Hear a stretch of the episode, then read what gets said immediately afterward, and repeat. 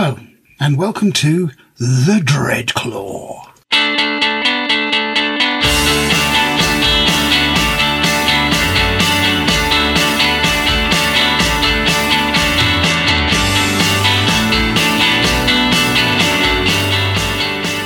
Hello, and welcome to this episode of The Dreadclaw. Today, I'll be joined by absolutely nobody except me. Yes, I am flying this particular Dreadclaw down from the cruiser that is the Age of Empires into Planet Wisdom. And today I'm going to be trying to talk to you about various aspects of deployment and the gaming side of that. So this conversation really came around because uh, it's quite a tricky thing to get into the old heresy game. And one of the things that uh, I was speaking to a, a, friend of mine, John, about was the almost impenetrable um, level that you need to go to to understand this game and how many games you actually need to play before you understand it. So what I'm trying to do today is to have a little, give you a little short circuit, if you like, if you're a new player, uh, or a relatively, or a beginner even, and never played the game before, uh, into some of the insights that I've accumulated over the years. Now, I want to be absolutely clear here. I'm not a pro gamer. You won't see me on the top 10 lists of any gaming sites anywhere. I'm just not that good. But I do have some, you know, experience, I suppose, and uh, I like to understand the game. And I've also spent quite a lot of time working with people and sort of giving them hints and tips and things. So hopefully, uh, this will be of relevance to people who have played the game before and people who are new to it. So that is the plan. So why are we doing this? Well, I think recently there's been a lot of focus and attention on lists and list building. And a lot of people have been, oh, shh, look at that list. And to be honest with you, I'm not immune from that myself. But one of the things that has been pointed out and should probably be taken into consideration, although it makes it very difficult for us people who organise events, is that actually it's not all about the list. Quite a lot of the time, it's about how good a player you are. So to give you an example of that, there are a couple of very good players that I know um, who use who, and the reason why I think they're very good players is because I've seen them at events taking different armies, never mind different lists, and still being as successful. Now, that's not the list building because the armies that they've taken are, are very varied. That is because they're good players and they know how to play the game. So, um, an example for me is somebody like Ben Williams, who comes to Company of Legends and, and has been at um, various events that I've been to, taken different armies every time, and is always there and thereabouts. Um, another one, very good player who I played against is William Henry, uh, he had Salamanders and now he's playing this really phenomenal uh, White Scars list. But again, I don't think it's all about the lists, you know. I think these people are just very good players and nice fellas too. So don't get me wrong. These aren't win at all costs kinds of guys. So I think it's important to remember that although lists are an important factor in the game, the game isn't won or lost just on lists. Now, I know what you're saying out there. I can feel the wrath already rising. People saying, oh, that's nonsense, Graham. What are you talking about? You know, if I have to go up against Magnus and his band of merry men, I'm going to get absolutely slaughtered with my World Eaters army. Okay, fair enough. I get it. There is a certain aspect of that. But I think it's point to remember is that actually de- what we're talking about here is deployment. And that deployment is such an important part of the game that the game can actually be won or lost regardless of whether you have Magnus, all the Sekhmet Terminators known to man and a, you know, Warhound or Warlord Titan in your army, the deployment phase can actually make a huge amount of difference to that. So what I'm going to try and do today, like I said, is to give you some idea of the different types of armies, the different types of deployment. And although I'm not saying that, you know, if you have a World Eaters army that is basically just full of screaming tactical squads against Magnus and his band of merry men, you are going to win. All I'm saying is it might give you uh, your opponent uh, pause for thought and at least uh, make the game slightly more interesting for you because you'll feel that you're contributing to it.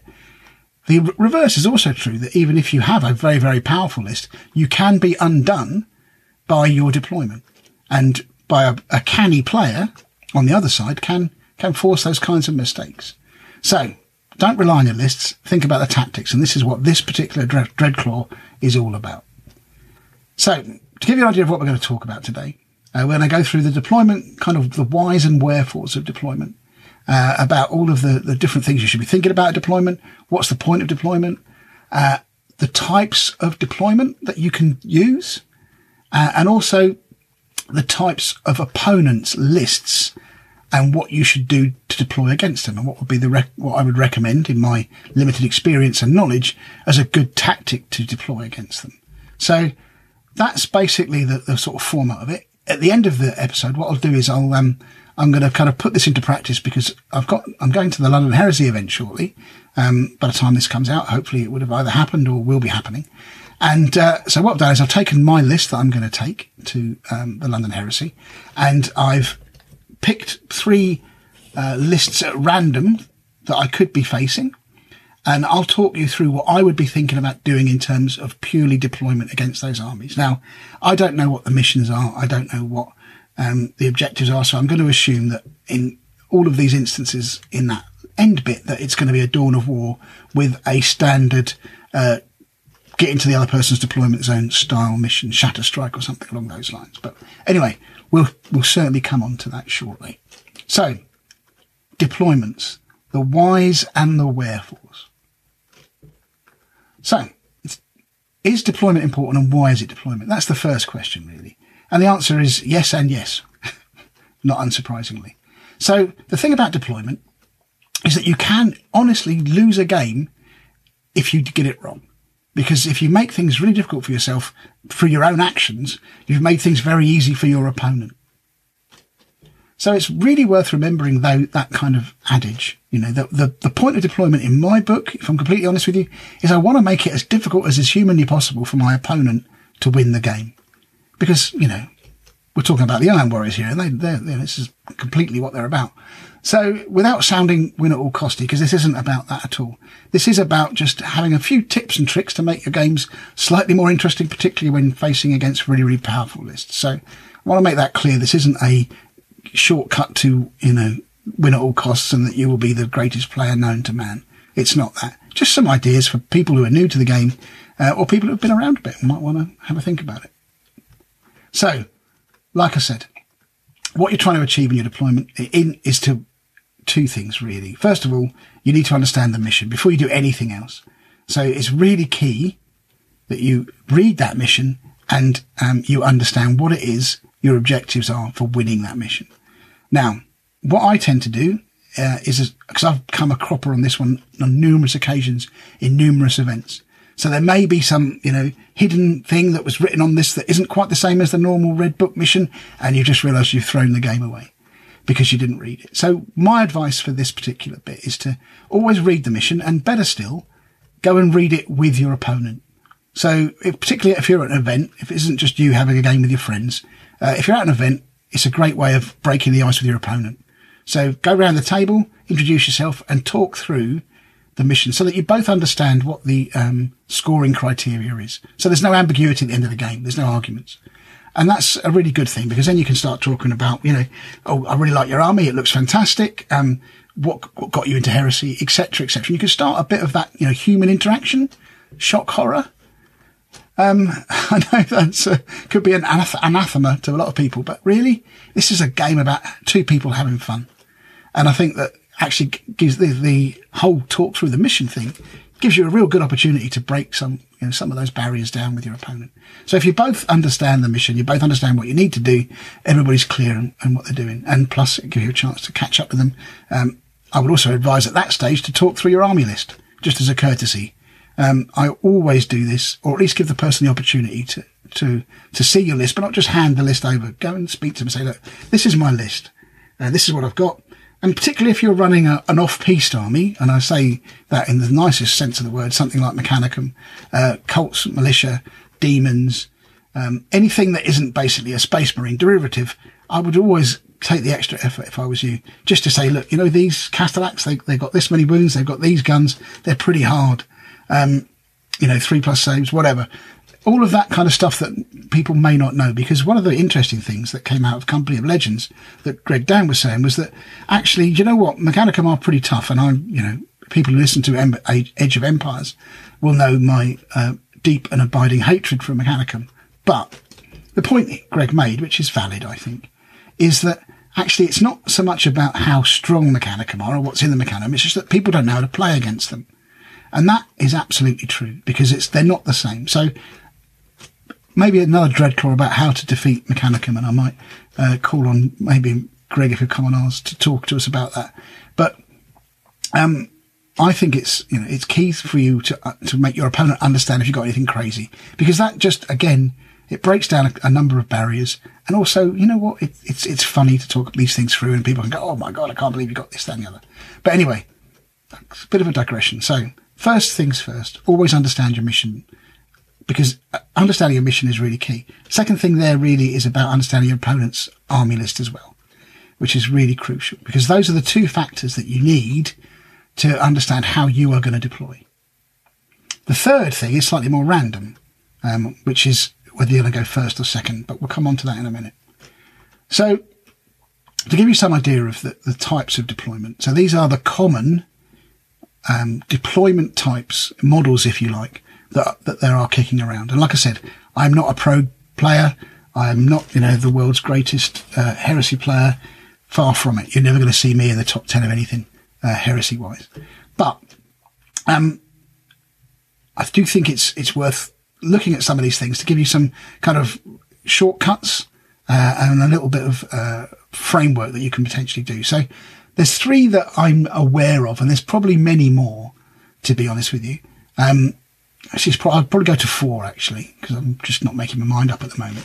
But the num- the objective, the sort of deployment types are castling up. So castling up is an expression used where basically, excuse me, you take your entire army and you put it in an area and you defend that area to the hilt. So this is a, if you don't need to move your army, if it's a gun line kind of army, um, or you're, you're very worried about being assaulted, you know, castling up is a, is a tactic.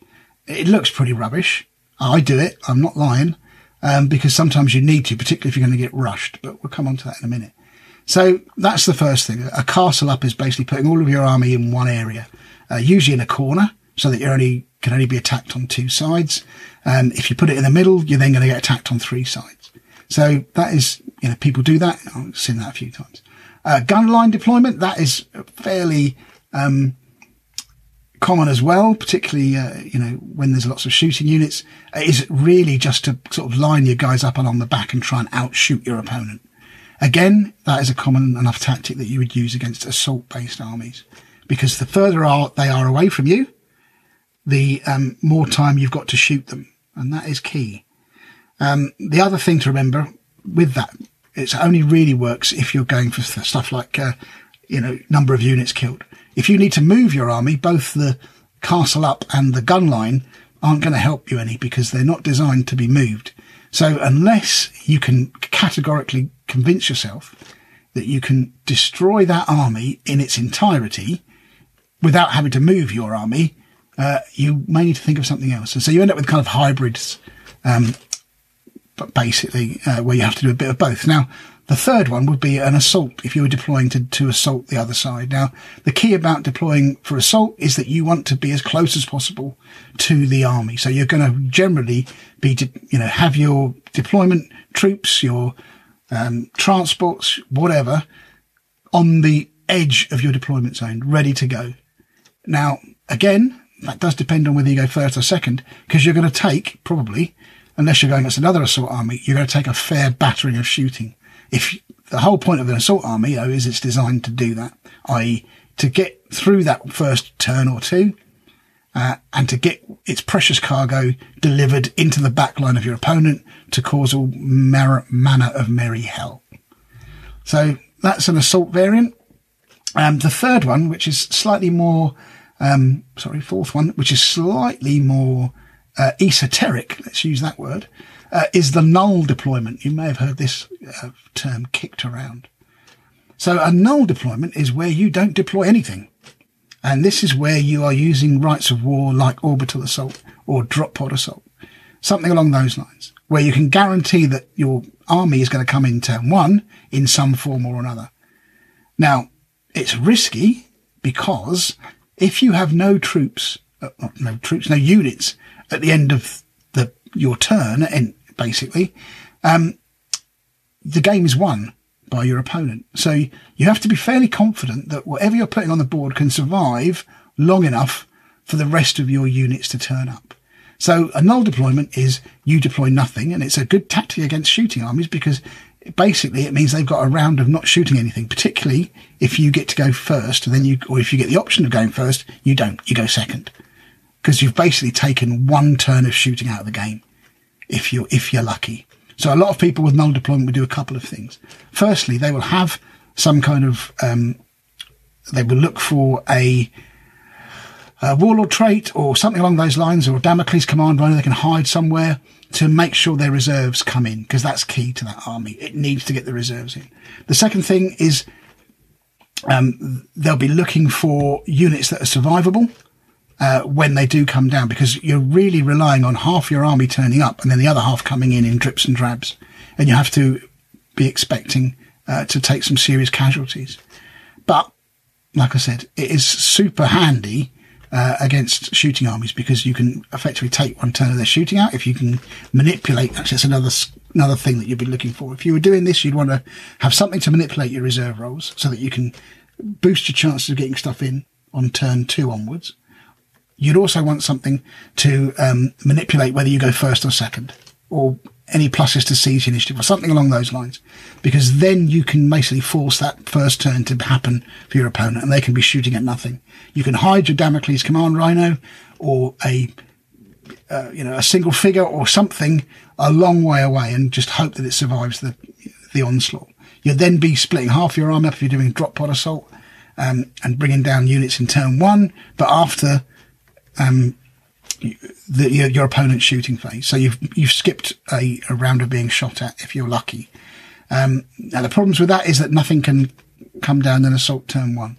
So you are still going to take a, a withering amount of fire, and you just need to make sure you've got the units to to do that. And a Dreadclaw, uh, funnily enough, is an excellent unit for that because it doesn't have to make it doesn't require the unit inside to jump out the turn it turns up, unlike a conventional dread drop pod, which does, yeah, basically the doors open, the guys get out.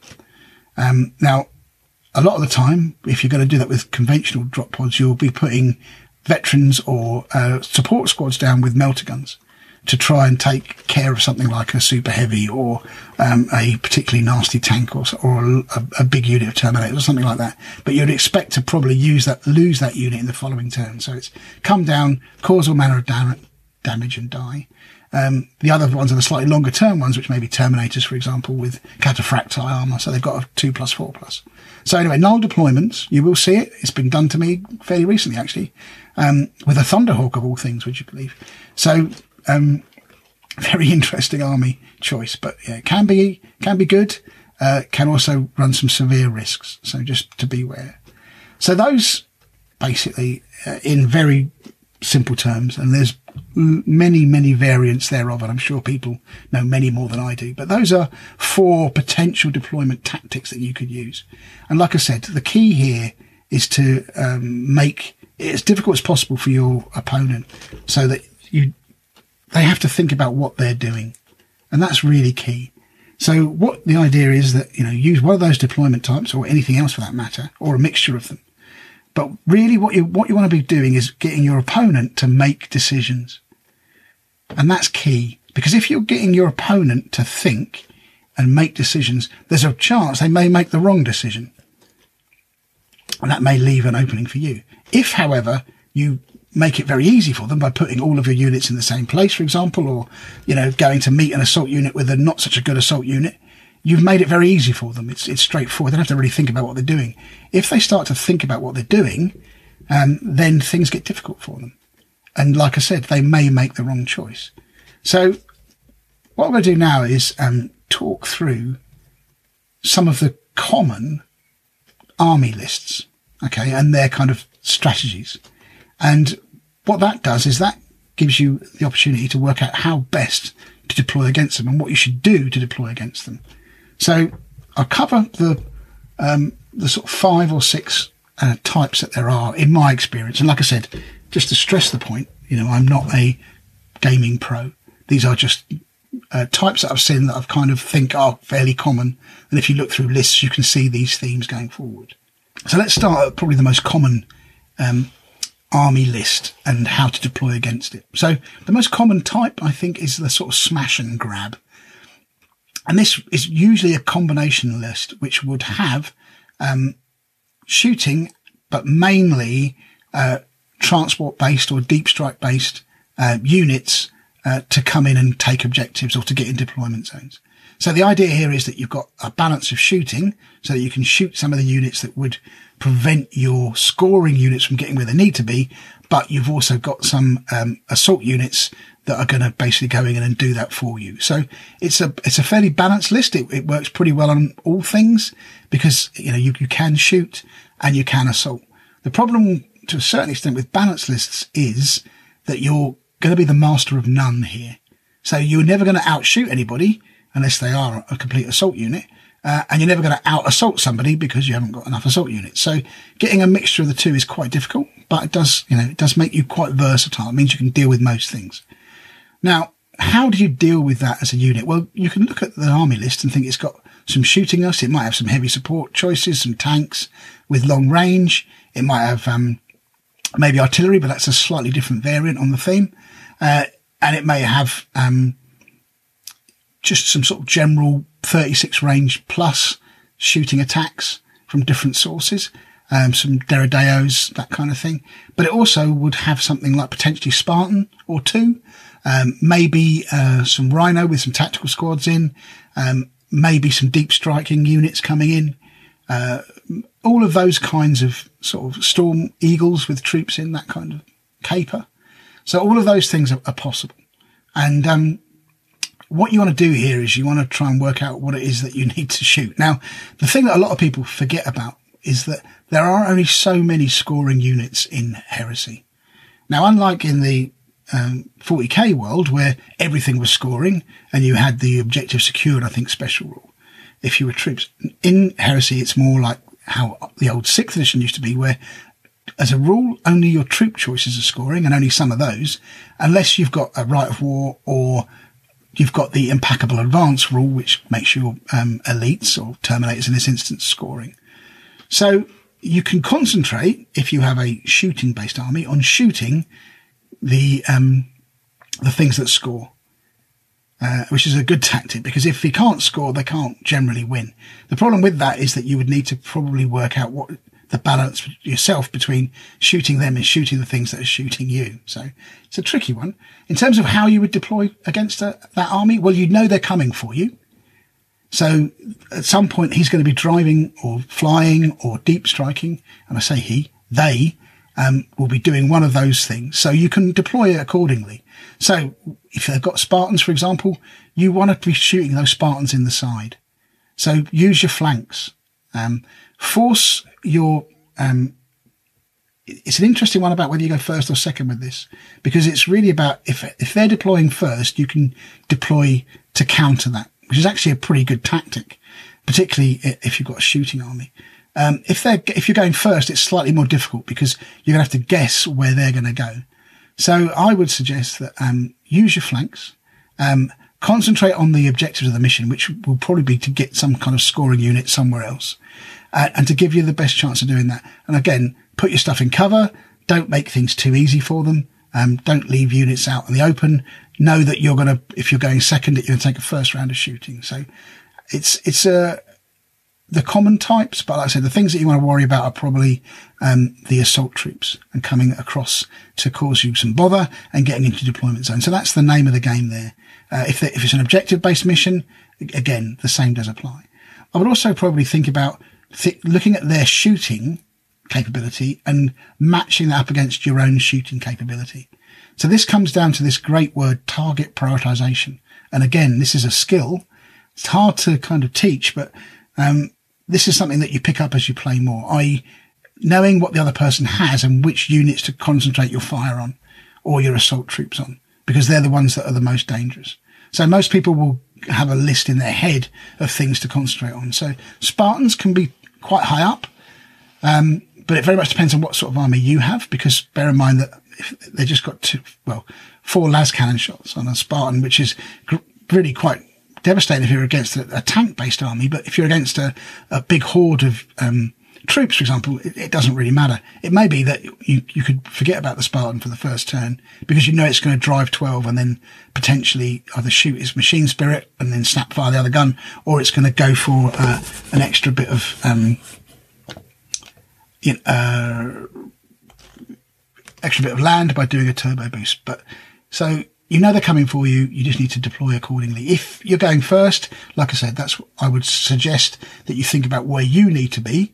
If you're going second, uh, think about where he is and what units he, what units they have, and also where you need to put your units for maximum effect. So, as alluded to earlier, if you do have the opportunity, always set up your shooting against a Spartan so you're hitting the side because that flare shield is such a difficult thing to get through. The same to a certain extent with the um, Triaros, I think it is, the armored conveyor from the Mechanicum, um, and any other. I think the um, Dracosan transports can have flare shields as well. Um, Malcadors can have flare shields. Anything with a flare shield with armor 14 or higher is a real tough cookie to crack. Um, so you know, those are the things you probably want out the way. If you can shoot or even immobilize a Spartan turn one, then it's job done. Um, because it's going nowhere. It means whatever's inside is not going to get to you quickly. It's going to have to hoof it across. If it's got cataphractii terminators that they can't run. So, you know, they could be potentially put out of the game if you can get that shot off. So again, you know they're coming for you. You need to stop that. You need to put enough um, shooting in place to deal with it. So that's the smash and grab, which is a mixture of the two. The second list really is where everything is assaulting. So there's no shooting. It's the raging bull, as I've called it. And this is, you know, sort of classic world eater stuff. Um, but basically nothing in the, in the army is going to sit back. Everything is going for it. One way or another, either via charging across the board, running, deep striking, whatever they can, they're going to get to you as quickly as possible. So if you have a raging bull at the other side of the table, what don't you want to do? Well, what you don't want to do is to make things easy for them by deploying at the edge of your deployment zone, unless you're super confident that your um, in assault your units will win. Okay, so what you probably want to do in that instance is to accept the fact that they're going to charge at you and deploy accordingly, i.e., further back. What you want to try, if you've got a shooting army, is to give yourself two turns of shooting before you're assaulted. That's the ideal because that will give you the best chances of stopping that assault. If you've got your own assault army or you've got a smash and grab, which is a mix, um, you want to deploy your stuff that's scoring as far away from his evil assaulting units as is humanly possible. Because the advantage of that is if they have got stuff that's deep striking, for example, um, you can then force them to deep strike back into their own deployment zone because if they don't deal with your scoring units, they would lose the game. So those are the kinds of things you need to think about. So the Raging Bull is tough. Um, like I said, it will be full of Spartans. Um, if you're going to town, it's going to have a Mastodon, which, wow, you know, good luck with that, dealing with that thing. Um, but yeah, it's going to have all sorts of stuff that's just going to be in transports or running or deep striking, and they're going to just want to get into you as quickly as possible. So don't make it easy for them. Deploy as far away as you possibly can. Give yourself as much time to react as is humanly possible because they're not going to be thinking too much. You know, those armies don't actually uh, require a lot of thinking, which is why my second army is probably a world eaters one because it doesn't require a lot of thinking. You know, they're basically there just to drive forward and to m- murderize everything in front of them in a, in a red mist, which looks fantastic. Like I said, how how you deploy against it. Don't don't play that game. Don't think you can out assault an assault army if you have not got a specialist assault army yourself. Deploy at the back. Give yourself time to take the assault and react to it accordingly. So again, making your um, uh, opponent think about things. If they do have Spartans, try and line up some fields of fire so that you can catch them in the sides rather than at the front. Um, that kind of thing. Uh, they may also have in the Raging Bull another common tactic is to have a Leviathan uh, dreadnought drop in via a drop pod, which is always tricky to deal with. Again, uh, if you think that's coming, if there's deep striking, split your army. Um, don't deploy all in one place. I mean, you can castle up for sure, uh, and it has got its advantages, but actually it makes it very easy for a another player to work out where they need to deploy their deep striking or assault units because there's only one place to go and that's straight at you. Now, whether you've got enough firepower to drive them back is a question. But ultimately, if you split your army in two, which, you know, some people would argue is, is mental, they've got to go to two places, which means they've got to split their assault army in two. And, and a lot of assault armies require backup. So they may have a initial sort of first or second turn assault phase where they're looking to cause a lot of damage, but they know that the chances of that unit surviving are, are minimal, but they're backed up with another unit behind them to keep that kind of momentum going. If you split your army and maybe put one in each corner, for example, let's say, they've got to work out which units go where and they may not be able to have that kind of rolling assault. So again, think about what you're doing in deployment, see if it works for you. Um, again, try, don't try and make things too easy for your opponent in that regard.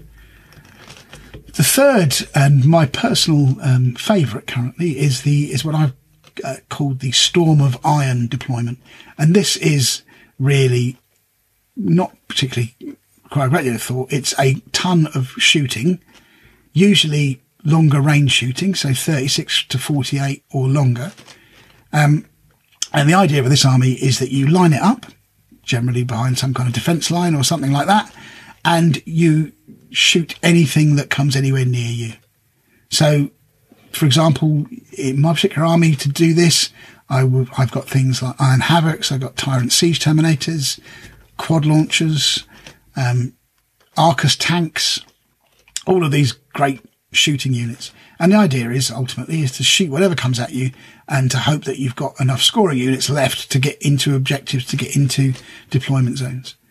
So it does have its advantages for sure, which is that it's very, it's very strong and very powerful, but it does have its disadvantages. And the disadvantage is there's nothing in there that is going to do you any good in assault, which means if you can't stop somebody getting at you, you can't do anything about it and the army crumbles very quickly.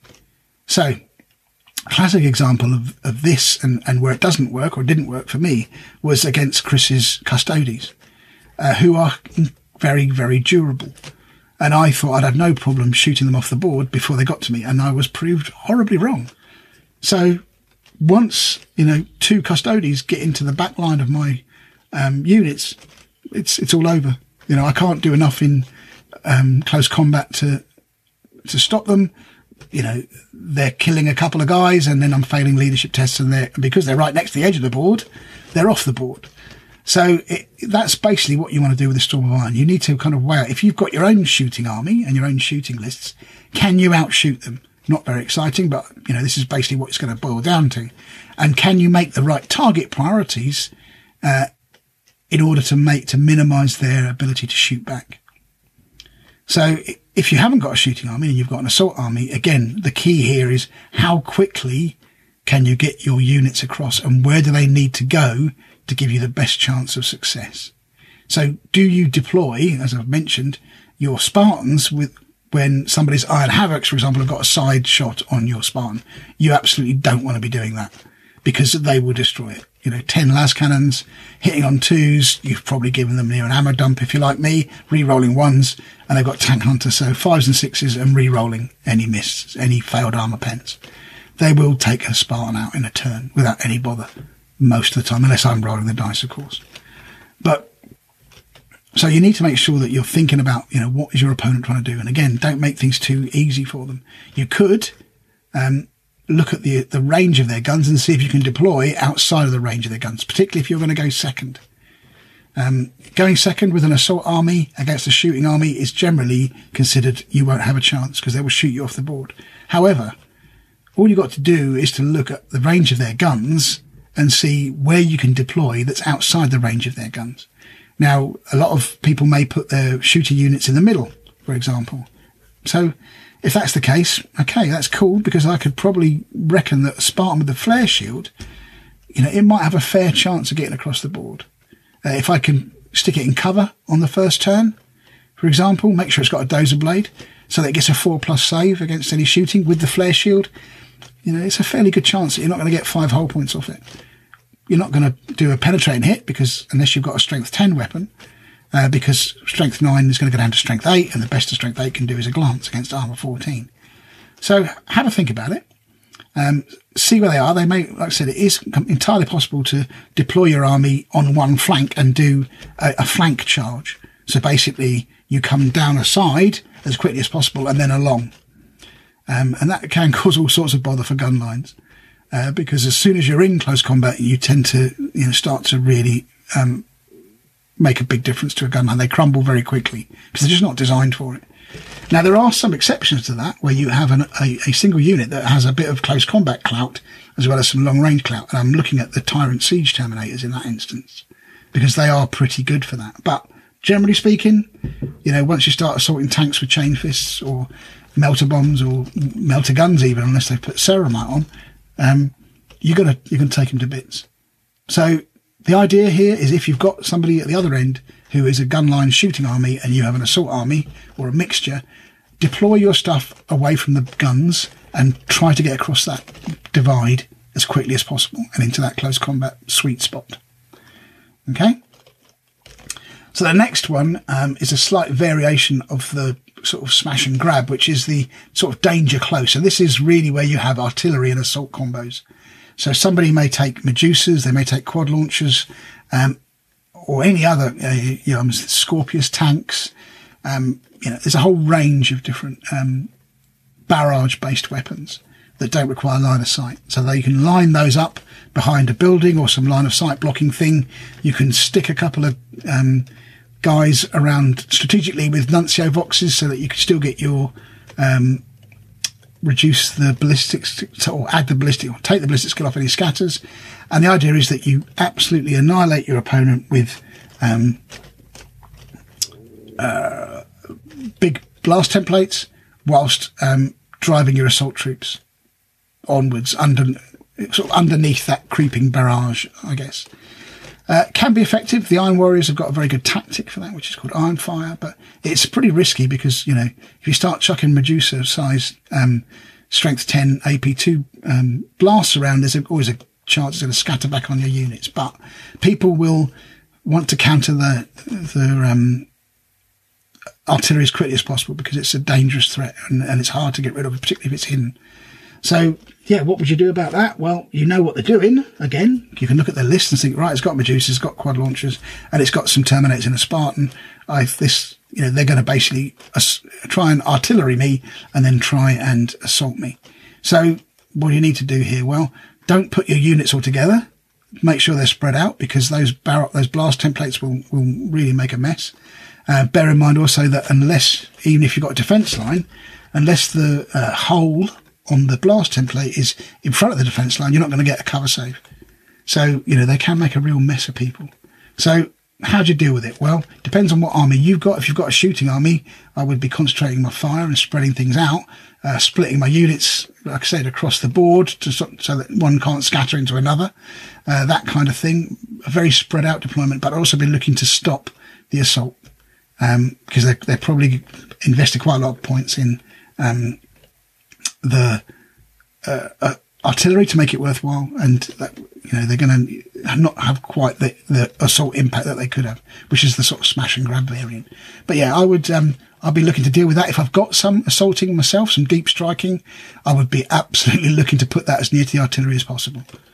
Um, to try and actually do my own kind of counter attack to get rid of that artillery. Again, that's, that's quite risky um, but if you can spread your units out and you can deal with their um, oncoming assault, in the meantime, sort of launch your own counter attack, uh, it makes for a great game, uh, but can always be pretty close. But you don't see it too often because I think it's, like I said, it's a bit of a mixed bag. Um, you may see artillery with a shooting army, a gun line, for example, quite often. Um, but yeah, it's, it has its advantages now and again. So there's that. Uh, the, the next one is what I call the hidden and dangerous, which you see quite a lot at because um, of Vanguard veteran squads. And this is where they use infiltrators, scout, and the outflank role. So again, similar to um, you know your your kind of um, drop pod assault stuff. Uh, this is where somebody's going to be coming on uh, from turn two onwards, but they're going to be coming on on a flank. Okay, so if you have a gun line, for example, that can be mass, that can be catastrophic. They haven't you know, had to traverse the valley of death that you've set up to deliberately shoot anything that comes anywhere near you.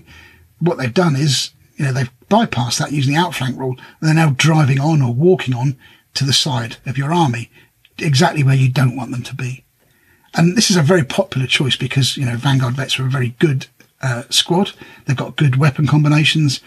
You know, they're pretty handy in close combat as well. So they're all round. You, you see a lot of these variants. So how do you deal with infiltrators and scout and outflank? So I deal with them all kind of separately. So infiltrators, uh, another classic kind of alpha legion tactic. Well, augury scanners are, are, are good for this. So you may want to actually push your units up fair, a fair distance to make sure that your lines are covered by augury scanners. So 18 inches, um, I think is the, pushes anybody back 18 inches minimum, um, with an augury scanner. So you can't get that thing where even if they can't be seen, they can be within 12. So you can kind of drive um, units back that way um, and make sure that they're not close enough that you know they can be doing a turn two assault, or if you've got tanks that they've got you know um, melta guns in range really quickly, that kind of thing. So that's one way to deal with infiltrators. They're still going to be close enough, mind, but um, you know you can push them back a little way. Uh, th- the other thing is scout. There's not a lot you can do about scout moves. Um, particularly, you know, with on bikes, for example, or beasts. If somebody's running, I noticed in the uh, lists, the um, somebody's got uh, some beasts of Khorne. I forget what they're called, flesh hounds, I think they are. Now, I remember back in the day them being really effective um, as a demon unit, really, really effective. They got scout. They're, you know, they can get a proper move on because they're beasts. Um, you know, how do you stop these? Well, you, you, want to be as far away as you can from them. I think is, is the answer to that question. They're going to get to you. You just need to make sure to minimise the chances of them getting a turn one or two assault, or turn two assault. You can't assault after a scout move.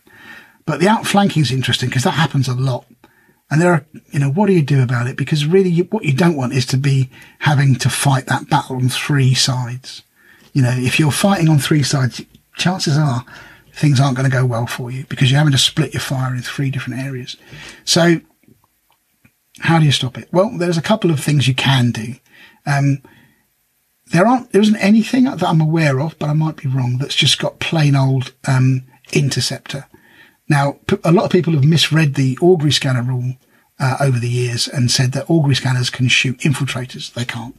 An augury scanner can give you the ability to shoot within eight inches of anything that deep strikes you, but it's not the same as something coming in via outflank. It's a reserve coming on for sure, but it's only um, against deep strikes that the augury scanner works. So they're going to come on. What do you do? Well, you can pick a corner and make sure there isn't enough room for them to come in in your deployment zone.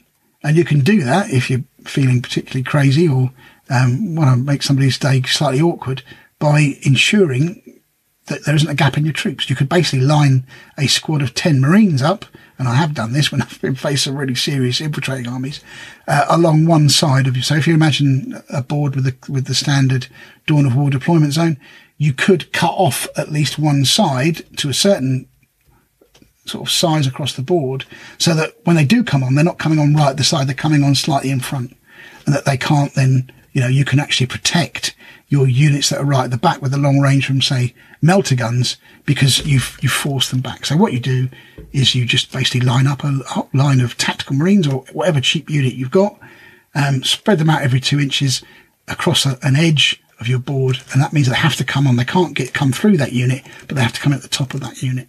So it gives you a little bit more of pushing them back again. That whole idea of making sure that they're um, not coming in and uh, wrecking your day very easily. It gives the opponent something to think about.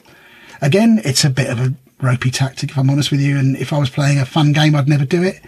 Um, but I think if I was faced with a, you know, a, people using lots and lots of Vanguard vets, I may consider it. I have used it in the past. I won't lie. Um, to stop infiltrators. And that, interesting enough, I got the idea of that particular one from uh, a, a, really, it's probably still kicking around somewhere on the internet, but way back in the day, and it may have been, I don't know which edition it was.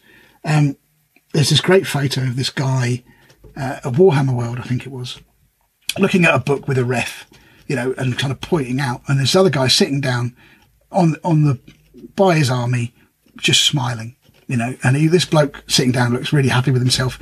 This guy who's sort of, sort of like, you know, arguing with the referee looks really angry. And the reason is what happened was um, this guy who looks really angry uh, was a you know a sort of semi-pro player, I suppose, or somebody who won a lot of games, and they had a null deployment kind of uh, army. I think it might have been some sort of White Scars or Dark Angels variant, so it was all bikes. And so what what happened is that they wouldn't deploy anything on the first turn; they'd come in on the first turn, um, and these bikes would come charging across the board, and they wouldn't get shot at, etc., etc. A, a good tactic. But what the other guy had was he had a lot of scouts, and the scouts had the infiltrate rule, and so he had enough scout units to line them up every two inches and basically block off the entire back end of the deployment zone. So what happened is obviously turn one, uh, this guy goes first, or the other guy who had the null deployment made the guy go first. He infiltrated his scouts, and because there was no units within on the board at all from his opponent, he could put them anywhere and they lined up all the way along the back, yeah, back edge of the, the board, so the full six foot. Uh, and the guy then, on his turn, couldn't bring any units on because he couldn't move them through another unit and he lost the game, which I thought was hilarious. I mean, the, the picture's very funny because you can just tell it by the picture. But anyway, the tactic is, it's a bit cheesy. Um, I won't lie to you and I would not use it in a friendly game. Um, although I probably have against uh, Christian and his um, Alpha Legion. So sorry, mate. But um, yeah, just to say, you can do it. You know how it is very much a, a gamey thing to do. It's not very narrative. It is about you know taking that sort of meta to the next level. But you know there it is. It can be done. It's it is a way of getting rid, or at least making things more difficult for your opponent if they're infiltrating, because they can't then come at the side from short range, six inch range, and start melting stuff. You're pushing them out further up the board where it's twelve inches, or you know further on, so they can't be rapid firing plasma guns or something along those lines. So yeah, it works. Um, whether you'll be particularly popular doing it is another matter. The third, uh, the third, the sixth um, sort of uh, type of army list is the fire from heavens, I've called it. And this is really your classic drop pod assault, you know, reserve assault, reserve deployment rather, null deployments, all of that thing. And that is basically where your opponent is not going to put a great deal down, if anything, on the first turn. Um, what they're going to do is they're going to bring everything in. Sorry, yeah, not going to put anything down in deployment. They're going to bring everything in either first turn and then have ongoing reserves from that point. So how do you deal with that? Well, let's say for argument's sake, there's a, it's a big, you don't see many of them, but a big drop pod based army. Um, and they've got, you know, six units in drop pods. You know that three of them are coming down turn one because they have to halve them. So maybe even four. And they're going to be coming down in traditional non-Dreadclaw style drop pods. They're going to be landing. They're going to be disgorging probably some fairly, um, reasonable close shooting troops. Um, to cause maximum damage to your army. Melta guns, plasma guns, that kind of uh, caper. So how do you deploy against that? Well, you don't see it too often, to be fair. Weirdly enough, I certainly saw it more in 40k 7th than I, than I have done in Heresy. But there's a number of things you can do. Augury scanners, I think, are probably the reason why it's not used that often. So the Augury scanner again is your is your one of the best upgrades for five points in the game. It's a belter because what that means is that um, anything that deep strikes within 18 of a, a model with it. Um, any, yeah. So anything that deep strikes at 18 of the model, not the unit, the model, um, you can then intercept. So if you drop a drop pod down and then the guys get out and they're within 18 inches of your las cannon squad, that las cannon squad, if it's got an augury scanner, could shoot that unit and probably destroy it. So means that people think, oh no, I can't really deploy. I don't want to deploy that close. And if they're not deploying that close, then the effectiveness of their guns are probably lessened because if they're not within 12, for example, rapid fire is only, you know, is only one shot now. So if you had a squad full, a support squad full of plasma guns and they were coming in in a drop pod and you push them back because you think they're thinking, I don't want to be intercepted. You know, they're only firing one shot. So that's 10 shots as opposed to 20 shots. And that's a big difference. So augury scanners are your friends here. And you want to make sure that if you are um, a non-assault unit, sorry, a non-assault army, that you have cover for your um, augury scanners. Um, the the Medicae, actually, not the Medicae, the um, oh, flipping it, what they call it, Apothecary, is another great unit. 45 points, gives you Feel No Pain, five points extra, give them an augury scanner. You can only go with uh, infantry squads, but that's fine. Your heavy support squads, your tactical support squads with plasma guns, for example. And all of a sudden, you've got a unit that's uh, people who are deep striking need to really worry about. Um, unless they're coming down in dread claws. And it's slightly more difficult because dread claws mean they'd have to get out. And dread claws are quite tricky to deal with. They're not impossible. But remember, when a dread claw comes down, it's not in flying mode, it's in hover mode. So you're not going to be hitting on sixes, you're going to be hitting normal ballistic skill.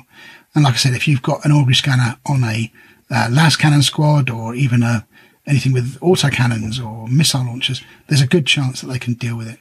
Um, so yeah, augury scanners are your friends.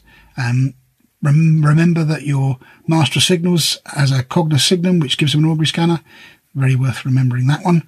Um, so yeah, that's what I would do. That's basically the way you deal with that. Now it's slightly more difficult when you've got um, things like Thunderhawks coming in. Uh, that really does take some thinking about. Um, but you know the rules still apply, um, and it is you know, although they're a tricky thing to deal with, you could still intercept it if you so wished. But it's such a big model, and it looks actually looks awesome. So it's it's it's allowed. But yeah, that's that's really what you want to do. Again, you probably don't want to deploy all your army in one place if it's a full on drop pod assault style army because you make it easy for your opponent. They, they don't have to decide where the units are going. They're all going in one place. If you put X units over here and Y units over here and a mixture of powerful units in both, then your opponent has now to split his forces. And again, that point about assault armies require an initial assault plus ongoing commitment to, to really make that hammer home. And you can't, they can't do that. Then they can't get enough units in the places they need them to be because they can't have that ongoing kind of constant feed of units into the sort of meat grinder. So again, thinking about how you deploy, thinking about the best way to deploy, but again, making your opponent make some decisions. So really key. So there you go. Those really are the, in a very, very quick uh, and easy guide to deployment and how it works. Uh, some of the list types that you're, you're facing against and, and how you deal with them. So what I'm going to do now is I'm just going to run through very quickly um, some lists that uh, I might or might not be facing at the forthcoming uh, heresy heresy event in London. And I've just taken these completely at random. I haven't picked any in particular, but what I'll do is I'll just tell you very briefly what's in my list. We'll go through this more in the actual Dreadclaw episode, but uh, what's in my list is uh, I've got 10 Lascannon Iron Havocs. I've got um, I think six or seven siege tyrants um, with uh, master signals, a uh, siege breaker, and Kyr Vhalen. Uh, I've got a defense line with two barricades. I've got an ammo dump. Uh, I've got two Sicaran Arcuses, both with the Skyfire missiles and one with the uh, anti um, or the instant death against things with a Cortex controller um, things. I've got three tactical squads in rhinos. I've got a tactical squad, uh, sorry, a tactical support squad with plasma guns in no transport. Um, so, you know, a fairly mixed bag of stuff going on. Oh, and, um, three quad launchers with Phosphex, I'm ashamed to say. So I've just picked a, a few units at random and this is how I would probably deploy against them. So the first one I've picked out, which is a Thousand Sons, I won't name any names, um, is a Thousand Sons, um, which is using the and there's a lot of Thousand Sons about, so I expect to face at least one over the weekend, if not more. So the old Guard of the Crimson King rule. So I'm not familiar with it. I probably should look at this up, but I can see just by looking at the unit, they've got Praetor, Iron Halo, Power Fist, Par- that's an interesting choice. Power Fist and Paragon Blade. Uh, that is a guy who doesn't want to uh, mess about. Digital lasers with extra attack. Level three Psyker already. Wow. Uh, he's got the Raptora Arcane Litanies. I mean, that's an expensive HQ, but wow. Um, and he's got a Centurion, which is Primus Medicae, so he's obviously looking to give him Feel No Pain as well to make a bit of a Death Star. Uh, Sekhmet Terminators. Uh, so there's, what, is that four additional Terminators? So that's probably, what, nine Terminators, I guess. I don't know how many they come in to start with, but four Chain Fist, four Combi Meltas. How? That's nasty, isn't it? Crikey. I didn't realise how bad that was. Same again, uh, except this is just the normal four, I think. Yeah, rather than that. So I'm assuming that the Praetor, the Mega Praetor, and the Centurion are all going to go in with the Sekhmet Terminator Cabal. Whew, that's going to take some stopping. Uh, and then we've got um, whatever these guys are. Khenetai, Occult Blade Cabal. No idea. Blade Master, they look like they're probably a salty. Uh, then fast attack, we've got another whatever that is. Ammitara, I really need to read book seven, don't I? Intercession Cabal, uh, looks, sounds awful. I'm not lying, it sounds proper tough. Uh, some, a single javelin attack speeder, which is quite cool, and a Dreadclaw drop pod, our old friend, plus two, not one, but two Spartan assault tanks with flare shields and dozer blades and armored ceramite. And just to finish it all off, a Cerastus Knight Castigator. Wow. That's a, that's a list, isn't it? Struth. Okay. So knowing what I know, what's this list going to do? So this list is a drive up cause bother. There's no Magnus. So I'm expecting he's probably thinking he's got away with it. Um, people aren't, oh, that's okay. It's not got Magnus. That is a toughie. So he's going to be driving forward with the Praetor, the Centurion and the big uh, Terminator Cabal in one of the Spartans.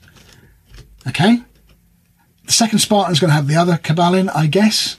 I'm just guessing here.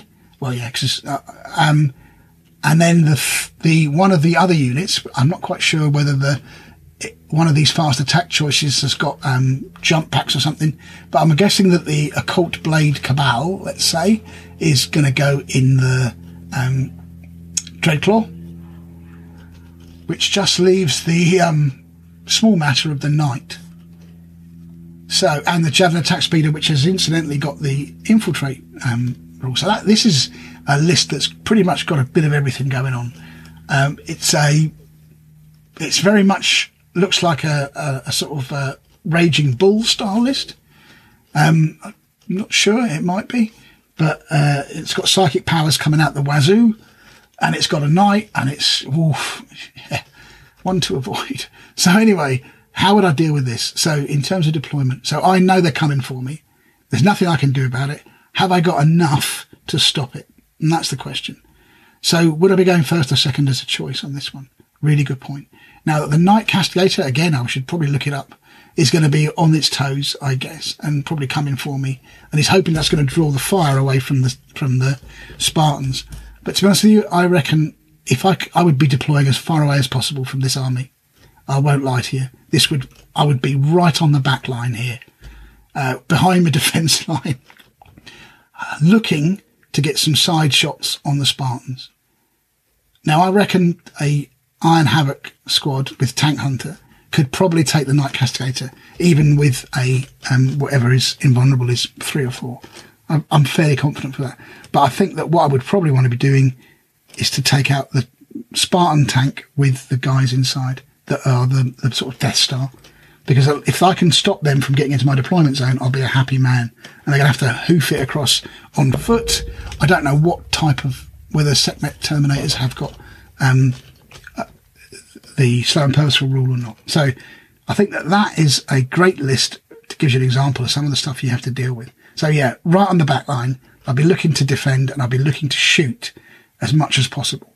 Now, I think if I go first, he will put his Spartans in a position where I can't shoot them um, from the side because that's what I would do. So I'd have to have a think about this. Whether if I had the choice, would I go first or second? Depending on the mission, and we've said it's just uh, get into the other sides of the deployment zone one. I think I would go second. I would hide everything up, go second. He's not got a lot of shooting. Um, as far as I can tell, I don't, I'm not sure what the Knight Castigator. I have to look it up. So I would be sitting on the back line, uh, aiming for the Spartans, going second, giving him a decision to make, uh, trying to get those Spartans out of the game because I'm assuming they're going to be on the 12 inch deployment line ready to go. So take the Spartans out with the uh, Iron Havocs or one of the Spartans with the Iron Havocs. I would probably use the um, Siege Tyrants to take out the, or try to take out the Knight because they got Tank Hunter.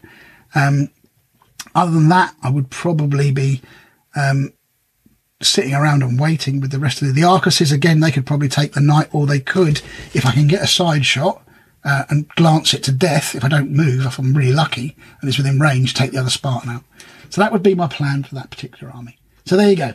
We've run out of time because it's an hour, but um, just to give you some idea of some of the crazy that you've got to deal with, because that army list does look like a like a toughie, and um, give you some idea of what you should think about in the deployment and where you should go first or second. So I hope everybody's found that particularly useful.